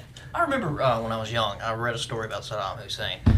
He was mad at his soccer team for losing a friendly match against another nation, and he executed them all. When Saddam took Yes, when Saddam took power, the first thing he did was come in and read a list of names off a piece of paper, and he said, "You can leave the room now." And they, you can hear them in the, you can actually watch the video, and uh, those people were uh, executed. Those are the people he wanted killed. But he's like, "You can leave the room now." And as they're trying to protest, like apologize or whatever, gain his favor, he's like, "No, y- you can leave the room now." And then they're taken out and killed. Oh my gosh. Well, would you consider what's going on in Saudi Arabia something close? With with uh, what's his name, the the crown prince. Oh God, I forgot his name. But uh, he, there was a situation at the Ritz Carlton in Saudi Arabia where he what the Ritz Carlton. He he invites a bunch of people close to him. You know how wealthy they are. Mm-hmm. People close to him, and they stay in the hotel. This is from the movie The Dissident. It's it's a movie by Brian Fogel, but uh, he takes them in there and threatens them with giving him the, all their money or they're dead. Mohammed bin Salman. Yes, yes, MBS is what they call him. Um, Like the news? MBS, Or am I thinking of M? You're M- thinking of CBS and NBC, and MSNBC. PBS. MSNBC. You're thinking of everything that's not Yeah. correlated with this. I was like, like the news? But so uh, the problem in Saudi Arabia is right now they're they're they're showing to the world some progressive ideologies. Yeah, like- women can drive. Yeah, Yeah. finally. Women have it bad here by not voting. We got 'em. until the 20th century, but you can't even drive over there. But they're they're like masking to the world that they're they're they're having these progressive ideas when in the background. They're still throwing gay dudes off. Homeboy, They're still throwing gay dudes off roofs. Like that's what they do. You want to know why there are millions of starving children in Yemen? Because of them. Yeah. We don't do anything about it because it would piss off the Saudis, which We- means no oil and no gateway into the Red Sea and the good old Middle East. Which we need to definitely make a. Uh, there's a clear break between the Saudis and people, the rest of the people in uh, Arabia, because before the Saudi uh, family took power, it was just Arabia, and they then they co-opted their name into the country. So that's their own name. they're the ruling family, Yeah. so it's the Saud family. yeah, so it's, it's- oh my gosh, they Oh. named the whole country after themselves. yeah, pretty much. Like Narcissistic. Because you ever heard of Lawrence of Arabia? I've heard the name, I don't know much about the Good backstory. old Larry. Yeah, What, what, what was he known for? he was uh he was English, wasn't he? Yeah, it was a Yeah. Brit. Who uh See, this during- motherfucker knows. during the autumn, he, he during World War One, he, he waged guerrilla warfare with the Bedouins and uh, the people of Arabia against the Ottomans. the Turks. Mhm. Okay. And so then when So he's like a liberator for. Well, the deal was what the British are like, hey, if you raise a second front against the um, Triple Alliance and go fight the Turks, we'll give you your own countries. and then the Saudis took over, which is how which is how um, they made the deal am i mixing things up here with the um, king of jordan right no, you're right. okay yeah so So when was this? there so man i need to look this up to Early make sure. nineteen, So World War One ish. yeah, yeah. But I mean, this is when you see like the Saudis coming to power after that, and it, instead of being Arabia, it becomes Saudi Arabia, I never and then knew this that. ruling family is in charge, uh, basically till now, and uh, I mean they definitely do not like people from the West. They like it because it gives them money, and that's about it. Yeah, apparently uh, MBS is very close with Jared Kushner. very close. I think it's the, the King of Jordan. yeah i think I, no, I swear i'm mixing something up here i don't want to get it wrong yeah, we don't want to get anything wrong on this podcast because we are such a fact-checked based podcast. You have to have everything right when you come on here. That's why we're going to have a QAnon member come on here soon. Wait, God. Yeah, I won't have to look very far. More underground, more underground, you know, pedophilia. No, I just made it up. I was like, QAnon in the house? Do uh, just do uh, d- uh him and uh, King of Jordan. So this is Lawrence the... So who, who are we uh, affiliating with the King of Jordan? The So um, uh, th- the deal was made with the Brits is so after so Iraq, Syria, um, all of the Levant. So basically where Israel, Jordan, Lebanon, Syria are right now. So after the First World War, they that was part of the Ottoman Empire, all the way up toward North Africa. And so the deal was with these Arab leaders, if they helped fight the Ottomans and dissolve the empire, they'd get their own states, right? So they made the deal of they'd appoint sons of um, what is his name, Abdulaziz, I believe, to be um, kings of these new states, so Iraq and Syria, and so um, Bashar al-Assad is one of the only remaining original yeah, And monarchs. he's, it's, uh, this is a dumb question. He's still in charge, right? yeah. yeah, Yeah. Okay. So um, I think it was Faisal was Iraq. He was overthrown in forty nine, maybe, Mm. and then they installed another king over in Iran, which was deposed in the seventy nine Yeah. revolution. Yeah. revolution. He was uh, related to Abdulaziz, and then um, King Abdullah of Jordan is still there too. So they're keeping it in the They're all related. yeah. And that's why it was such a big deal because these stupid um, French and British diplomats are transposing people from one region to another to lead people that aren't at all affiliated with them, which is why it was such a problem because you have the majority Sunni and Shia Muslims in different areas where they take a king from the wrong sect to try to lead them and they hated him for it, which is a big problem. or even people who don't even speak their language. Like in Afghanistan, there's Tajiks, there's Pashtun, there's um, what's it, um, Bush? What's the B one? The Where? language in Afghanistan. There's Tajiks, Uzbeks, Pashtuns. It starts with a B. It's another language. starts with a B. There's like four or five different languages. Um, Languages in Thousands. Afghanistan? There's thousands. Like the, I'm talking about the big ones, Thousands. the big tribes. Imagine like- being multilingual in Afghanistan. Jesus. Uh, you got Farsi, which kind of leaks in from um, Iran. Um, but like you got all these people, and they're like they not only are they split up by their languages, but they're also split up by their uh, their religious beliefs too.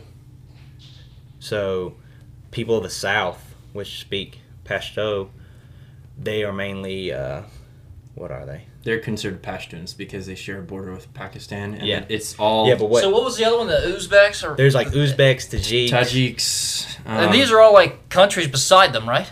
yeah. So Yeah. all the border countries. So Uzbekistan? these borders aren't real to most Yeah. of the people that live there because it's a tribal. It's, just not a real. tribes, yeah. It's not technically a state. Like the border between Iraq and Afghanistan is considered a tribally administered zone. So where is the one in Pac- Pakistan too. So they don't need a big border wall. The in like the Pakistani Afghanistan border is called the Fatah, So- which is the federally administered tribal, Tribal area. There's multiple tribes that have multiple languages. Yeah, They all have different. like in the country of Chad alone, there's 105 spoken languages. Jesus Oh God. Christ! And- what? And they've all cut it. They just decided to cut it into. Well, one Teddy, if you think country. about it, uh, the Native Americans in this country had Yeah. how many tribes were there and how many languages were there here at one point? I don't know. Some locals are like, um, you know, this and that. I'm like, no, you're not. I'm a 16th Cherokee. Yeah. That's just a So, listen I'm, to I'm, boring. I'm a 1048th Cherokee. They just say the popular ones that everybody knows. Navajo, not even. I'm Apache, by the way. I also identify as an attack helicopter. way. I like the Cobra, but I identify as a Mayan. but no, you, what what they did is they just uh, they just cut lines in the sand and said if it fits, it ships. Basically, This just turned into a Middle Eastern history episode. Yeah. Well, that's why there's so many problems going Yeah. on. yeah, It's because of us. which would need to be balkanized, like we did with uh, Yugoslavia. Slavia. They did that themselves, so it's Yeah. only a matter of time. yeah, Well, uh, how much do you believe in like history repeats itself? all the time. All the time. Yeah. Yeah. Every Well, time- Those, those every who do time? not learn from it are doomed to repeat it. Well, I brought this up like a few days ago or whatever. Uh, I read something where there, uh, this theory on the Roaring Twenties is going to come back. Do you believe that's going to be a thing? Absolutely. Are we going to be dressing up like Leonardo DiCaprio in The Great Gatsby? Because ev- Yeah, everything's yeah, it's lining up the way it should be. Because if we do get through this whole pandemic period, people are going to go wild because they're going out and about again. But we're also looking at a potential stock market and housing market crash. I hope So it's you Similar think to 2008? your worse, thing? Worse. worse than I hope it's 2008. I hope it's because of Dogecoin though. I hope that like the market crashed because people invested into Dogecoin. Well, it's going to be a little different because you see Elon Musk, the wealthiest man in the world, is Second intention- now.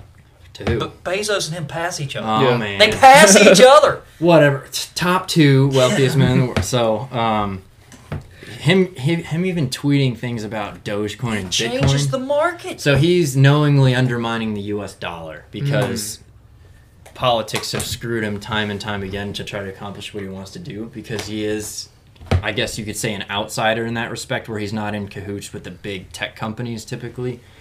And so he's saying, I don't trust the US dollar. I'm going to accept crypto to buy my products, which means he's predicting that the US dollar is eventually going to become worthless. And so Yeah. he wants another currency. And everybody's saying, oh, but crypto's not backed by anything. It's like, No. neither is Neither's the US dollar. Thanks, Nixon. We don't have a gold standard. Who does? The Chinese. They've been buying up all the gold to try to back their currency because they want to replace this as the world reserve currency.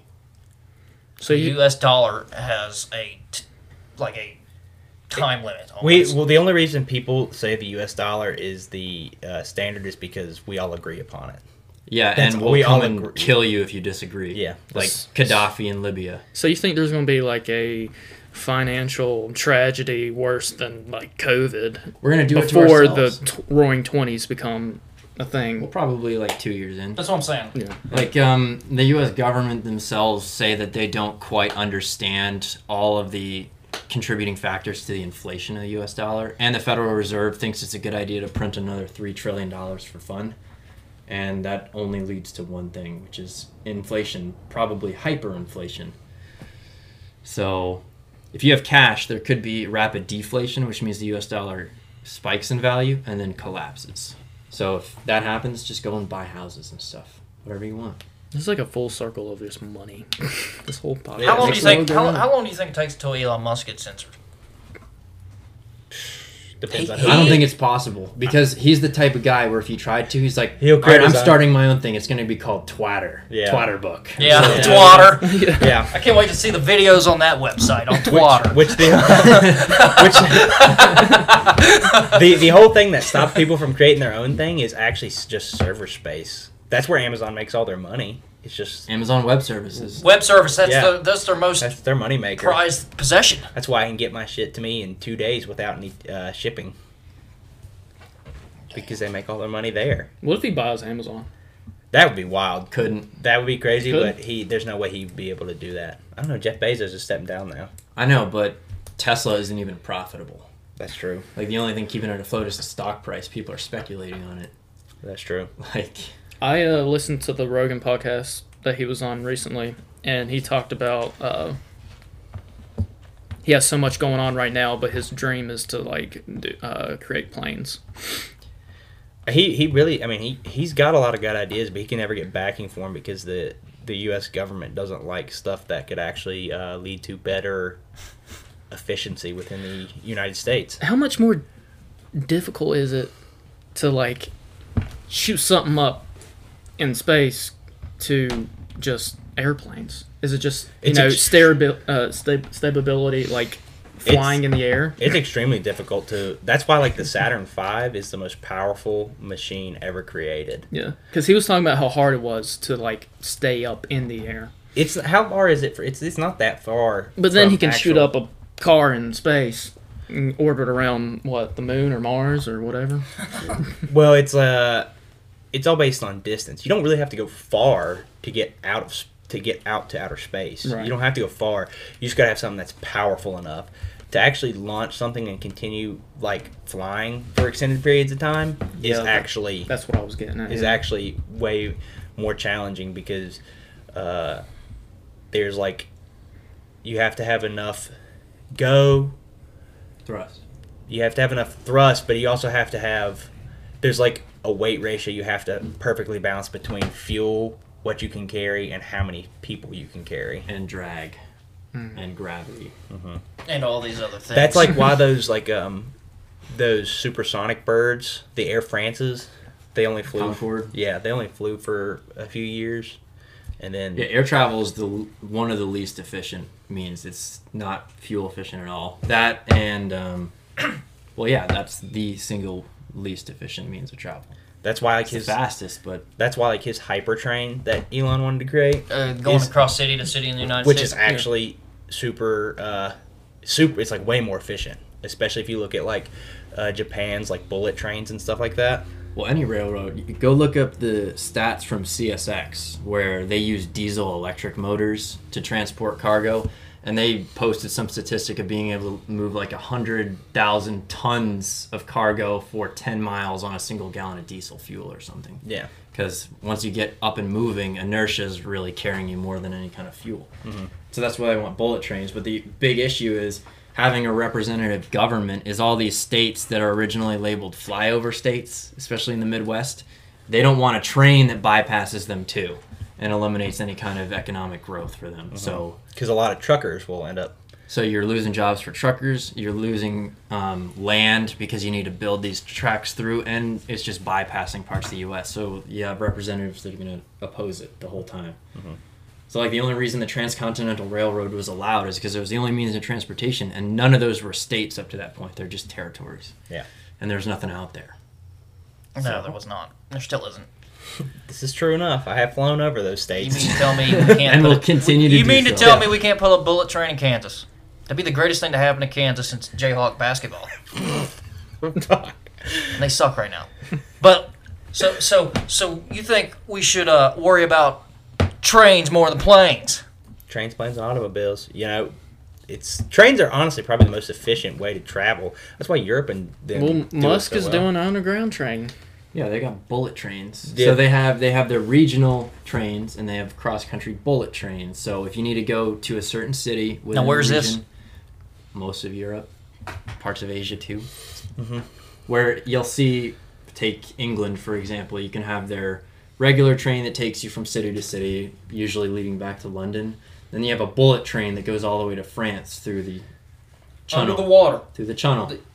The channel, under the English channel. Mhm. The channel. That's what they call it. That's insane. Yeah. There's a train that goes under the water. Yeah, And so, I didn't know about it. so you can hop. so if you want to drive there from England to France, you um, park your car on a um, train car, and then it hauls you underneath. So it. it hauls the car? yeah, so they have two train tracks. So you can going see there. sharks and shit swimming around. You probably- Yeah, yeah. it's transparent. Oh my god. that's that's Yeah, But the bullet SpongeBob train, will, shit. bullet train will hit like 200 miles an hour, and then the regular regional trains stick it to like 70. The Yeah, We've usual seriously metro. neglected our like train transportation. most infrastructure that's efficient at all. That's true. But that, that can mainly be attributed to the oil industry, where if Correct. you have more efficient means, people don't need to buy gas. Also, the U.S. government makes a whole lot of money on gasoline tax. So you pay a tax on every gallon of gas or diesel you use. And so if you eliminate that, that's a huge pinch of revenue, which means they're going to come looking somewhere else for it. This is why you'll never see electric cars get off the ground that are f- super efficient Hmm. because Well, eh, pe- everyone thinks uh, you know, by like 2025, 26, electric cars will be eh, almost a bunch of households will at least have one. where are you going to charge them at? Where do you get the electricity? Where yeah, we don't have a power plant around here that's going to be able to. Well, they thought flying cars would be a thing in 1999. That's because those people were tripped out. They, they thought Yeah, I the- want to go back to 1999 and be an adult. I wonder what that was like. They thought the world was going to end because the computers could switch over to 2000. I want to be. I want to be at. I'm not listening to anything those people have to Uh, tell it me. must have been the same feeling I had when the clock hit 2012, and I thought the Mayans were going to blow us all up. They're going to come out from the graves and blow us all up. No. I want to one was be like, they at just ran out of Champs room. at 1999, listening to Champs? Prince. Chance in, ni- at 1999. yeah, listening New to uh, millennium. Holy yeah. shit! You just you're holding the hand of the person next to you. Oh shit! Is that clock going to switch from a 199 to a 20? like it did the century before, baby. Oh no! God, we're fucking retarded. Yeah. That's what happens though, you know? That's what Gotta happened. have something to look forward to. Yeah. That's A what, new millennium. that's what happens. People like it's like 100 years we can advance 100 years. The clock change over and by the time like we'll be like, "Wow, we're really intelligent." And then we get to the end of that 100 years and we're like, "We are fucking stupid." It just it just goes I feel like eh, like everything good happens in the early years and then it just slowly like just crashes. Well, we were almost there. I, I loved. It uh, peaks back I up. loved the end of 2020. I loved uh, how people thought, you know, just because of the calendar, which is wrong, was going to change, that our problems were going to change. Just and because then, they're uh, stupid. Yeah, and then we get January. People are- that's because people are stupid. you know, but- Those are horoscope people, by the way. yeah, they don't realize that two of those months are made up anyway. Yeah, Which the we month I was talked about born. last The month time. I was Yeah, we did. born doesn't even exist you apparently. shouldn't be here. it's because the Romans, man. Fucking Julius Caesar, man. Yeah, Julius Caesar. We we brought him up too last time. yeah. yeah So Ju- wait, Ju- what were the months again? July and August. The- yeah, like the two best months of the year because it's summer. Yeah, they were like those two. I mean, either way, Let's add them. Julius and Augustus were pretty cool, so I'll give them months, whatever. Yeah, uh, Julius Caesar, crazy but cool. Well, think about it. It's a guy that had all the power in the entire Roman emper- Empire and voluntarily gave it back to the Senate. Yeah, that is true. Because he wasn't a dictator. Yeah, they always say about power. you That's a don't give it up. benevolent dictator. That's one of the two forms of government that's been proven to ever work is a republic And his guys betrayed him. and a anyway. benevolent dictatorship. This is true. The Romans had both. And then after that, it was just hedonism and a lot of fucking.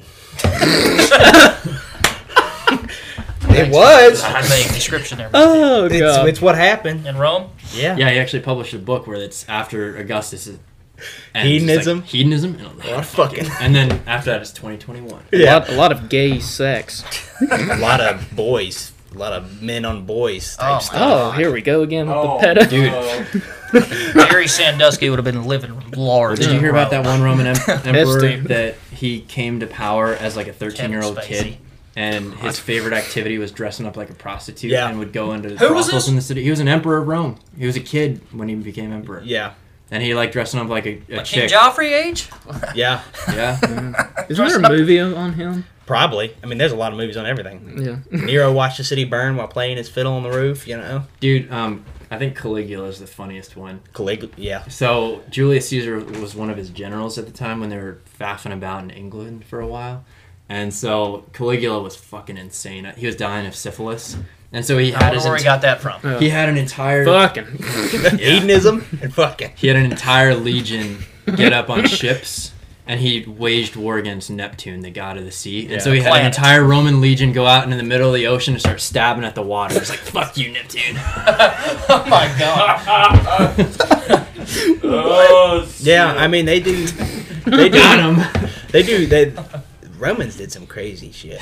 That's something I don't know about a lot either. Like Rhodes? Ha! Roads, fresh water, Ugh! aqueducts.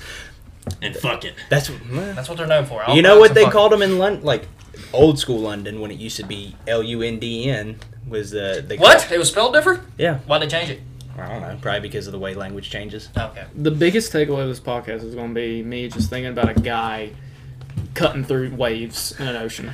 Yeah. It- It, it's like there's like he's standing on the shore and it's just like a wave comes up and he's like "Ugh," with, the, with the shield. They're making tally marks for the kills on their sheet. I got one. Yes, I his am KD ratio had to be tremendous Yeah. that day. Off the charts. Until he got like wore out and got drug out by a riptide. and he's like, oh, That's shit. all that counts. You've won this day, Neptune. I want to get into one last thing. Plenty of, plenty of other oceans, bitch. Can we get into one last thing? Me and Gibby went down a Cuban rabbit hole last night, and the Which only Cuban, the country or the person? Or the cigar? the, uh, the country this there was a Which- UFC Do they fight. all Fights. connect? Maybe. Something like the Bermuda Triangle. but uh, there was a fighter, and his nickname was the Cuban Missile Crisis. so I had to look into you know Cuban history, and it and it, and it uh, reminded me of a operation that the United States Yeah. proposed, and I couldn't think of the name of it. Me and Gibby were struggling with the name of it, and then we found it, Operation Northwoods. And how fucking crazy that was. Teddy, do you know anything about Operation Northwoods? I have no idea. All right, let's explain it to Teddy. Educate me.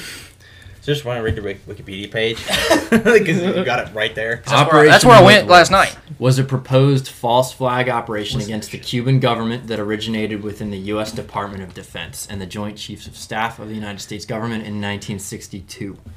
The proposals called for the Central Intelligence Agency and other U.S. government operatives to both stage and actually commit acts of terrorism against American military and civilian targets, blaming them on the Cuban government and using it to justify a war against Cuba. The That's- possibilities detailed in the document included a possible assassination of Cuban immigrants, sinking boats of Cuban re- refugees on the high seas, hijacking planes to be shot down or given the appearance of being shot down, blowing up a U.S. ship, and orchestrated violent terrorism in U.S. cit- cities. The proposals were rejected by President John F. Kennedy. Okay, let's let's just say this: the Joint Chiefs of Staff proposed self-imposed terrorist attacks on our own people or Cubans, killing Cubans to make it look like Cuba killed them to start a war. Very Spanish American War. Was a Democrat involved? I mean, I don't know. Well, John F. Kennedy shot it down. Now, apparently, that caused like a huge rift between the, uh, the military and John F. Kennedy. Well, it's not the military as a whole, but the Joint Chiefs of Joint Staff. Chiefs, but because he fired him. That remind he brought up that's no Russian off of Call of Duty. Modern Yeah. Warfare 2, yeah. false flags. Where you baby. go in, you, you remember that mission? Where Yeah. you go in and, Yeah, and they blame it terrorist- on that person? The Yeah. Russians did it, and they killed the American to make it look like the Americans did it. Mm-hmm. Hmm. That's false flags for you. How often does that those those occur? False flags. Which one were we talking about that we said it looked like a false flag? It was in the Middle East.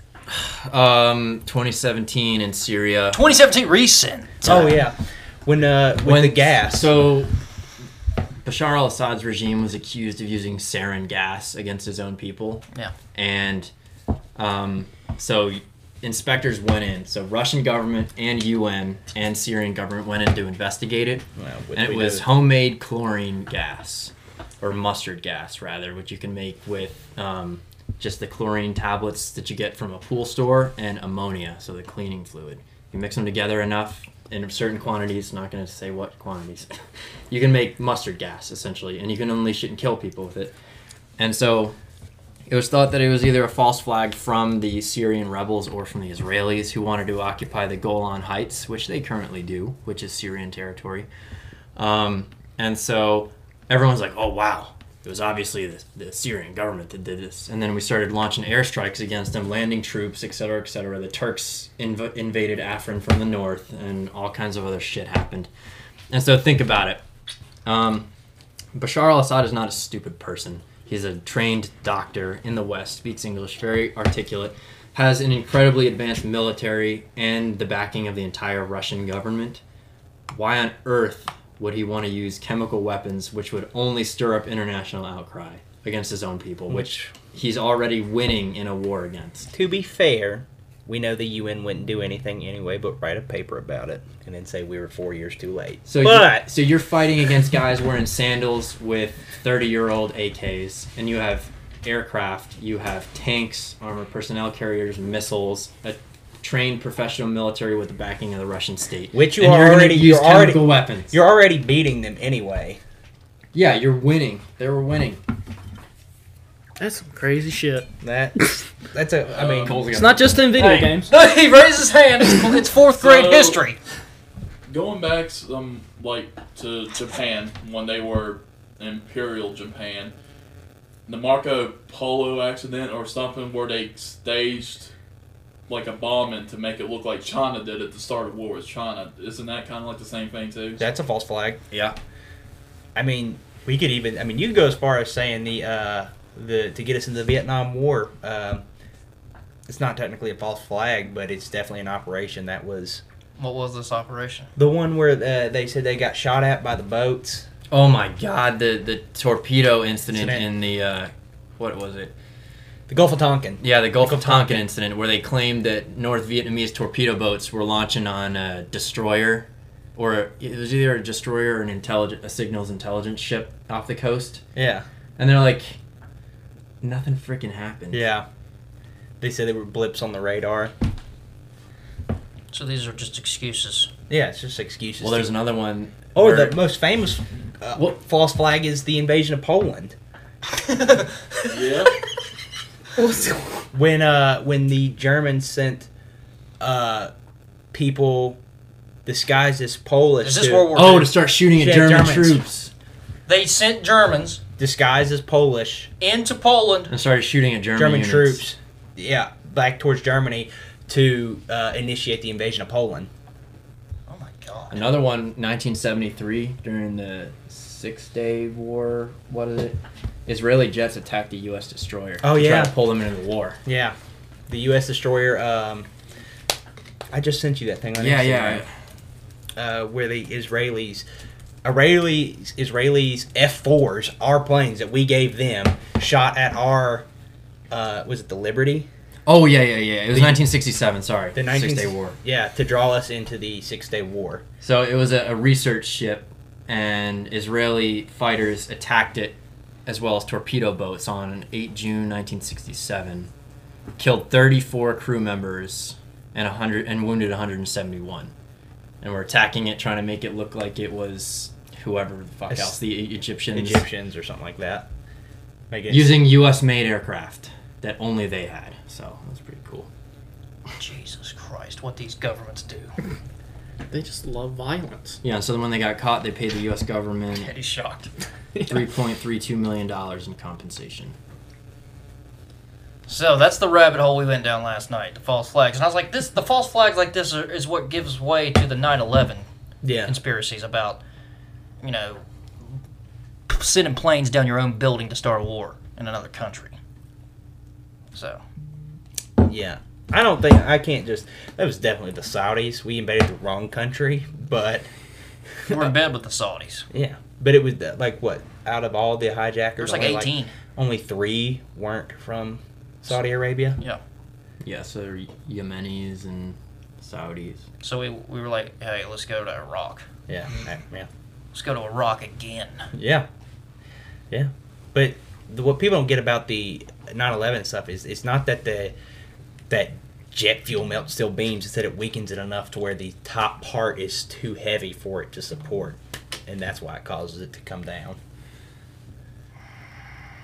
Yeah, if there's anything planted in the foundation, it would have collapsed from the bottom. Bottom. up. Yeah. It wouldn't have when You, you, wouldn't have seen, would have that seen top. the top. It would have been like that rather than the top coming down.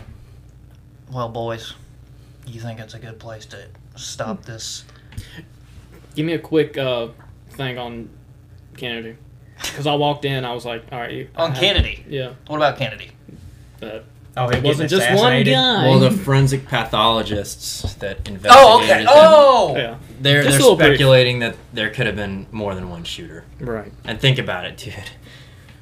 Why the fuck would you try to assassinate a president using a Carcano, in a, the worst fighting rifle ever built in history? So is that what Oswald had? Yes, he has Mm-hmm. a Carcano, and he managed to get off what five shots in Mm. Supposedly. in what six seconds. That's impressive for any good marksman, let alone with a fucking Carcano. So it's just like a. There's a Oh. lot of fallacies. Yeah, it's, it's- a, it's a yeah. horribly inaccurate rifle. Just to prone make it look like. malfunction. Yeah. And the guy, the guy that shot um, Oswald, I forgot. his Ruby? name. Yes. Jack So he- Ruby. Yeah. Jack Ruby, pretty big dude, right? Walks in completely unmolested, pulls out a pistol, shoots him until he's dead, and then says, "You got me." Yeah. And didn't fight at all. Um, Well, I, I've, I- I've told Teddy we got to do a whole JFK episode. You got to go on all these fucking assassinations. MLK's a good one. Didn't you say something about they're missing a brain? Yeah, JFK's brain is missing. yeah. Nobody knows where it went. It looked like it went into his wife's lap, Oh. according to the video. Damn. What's it, the M- MLK assassination? The guy that shot him definitely did not fucking do it. Yeah. Definitely did not fucking. So, all right, one more, and then, then I'm, I swear I'm done. But Okay. I forgot the guy's name. Someone could verify this for me. But he was a career criminal, in and out of prison his whole life. And just leading up to when MLK was assassinated, he was in Mexico in hiding. So he was somewhere in Sinaloa. And so you're telling me that this guy, not the brightest person in the world, decides, oh, this MLK guy. Fuck that guy. I'm going to come out of hiding, expose myself to the full brunt of U.S. law enforcement, and I'm going to go shoot him. And so he allegedly shoots him. They go, the investigators go to his hotel room, find the box that he bought the rifle in with the receipt, with his name on it, and a fucking, what, a passport? And apparently he fled to Canada with a Canadian passport. How on earth was he able to get a Canadian passport from Mexico in hiding from the United States government? When we are really good friends with the Canadians and share law enforcement information with them, and, And we can extradite. they extradite. So Oh my god. and what motive does he have other than, well, this would be pretty cool. I'm not paying attention to what's going on in the United States except for this guy. my god. Jesus Christ. All right. Well. We're a dangerous combo. Mm, Yeah, I'm gonna. Yeah. We get on a Myself ramble off. fest. Well, at the end of Yeah, we every gotta, show. We gotta wash our hands after this one. Yeah, yeah. I'm gonna take a bath. Um, at the end of every episode, we ask our guests, "Do you have any helpful advice for our listeners?" Because this is unhelpful advice, and we're kind of stupid. Need to undo everything we just said. yeah. So, do you have any like advice for our listeners? This is serious, Eric. Think wisely. I always say, I always say, just don't be stupid. Read. Don't be a smooth brain. That's my go-to. Smooth brain. Don't be smooth brain. and to the same effect is just Not be a scatterbrained. lifelong skeptic. Like dude. Kennedy. Yes, exactly. A, Eric. gu- a- Preach that. to the mic. What did he just say? He said, "Don't be a scatterbrain." Like kidding. kidding You said that. Yeah. I did. oh my Don't god. be a scatterbrain. yeah. No, I'll just try my hardest not to be a scatterbrain. Yeah. just question literally everything. You should always be a lifelong skeptic. It's better to be pleasantly surprised than horribly disappointed. So if you go in and say this is ridiculous, you don't go and try to find evidence for a conclusion you've already drawn. You go out and draw your conclusions based on the evidence you have or you can find and expand upon. Be willing to change your mind and admit when you're wrong, and don't be a fucking scatterbrain. yeah. or smooth brain. Little of this, all Keep your that. brain intact, huh? Keep we it, talked about doing puzzles with your brain. Grow your brain. Grow it. Yeah. keep it Learn intact a and keep language. it wrinkly. Learn Arabic. Learn Arabic. So you can talk to Uber drivers. Yeah, so you talk talk- to Uber drivers when you're drunk. Look at uh, trucks on the side of the road. See if they, you know. Yeah, we're gonna, yeah. i- If I have any advice, let's go to 7-Eleven and start looking around. That's my advice. God. Next time you're in the ocean, think of Neptune. Maybe a guy. Bring a sword, maybe a shield. I don't Yeah. know. You won't be crazy because someone else has done it. Yeah. You won't be the first person to have done it, yeah. whether or not you knew it or not. Now you know. you know. Somebody farted too. No, I didn't. I said four. Somebody did. All right. Well. You want to wrap this up, Teddy? Yeah. Everybody. Uh, thanks, Eric. Thanks, Thanks, uh, Eric, and thank you, Matt. Matthew. No I problem. learned a lot today. I did too. I'm, I might have to listen to this about four times. to Comprehend everything. Yeah, well, I- yeah, we had uh, Matthew and Eric on. They're the equivalent of Jordan Peterson. Do your own fucking research. We were wrong about at least 80% of what we said. I'm about 100% wrong. All right, well, thanks for listening, guys, and We're out. That was pretty fucking wild.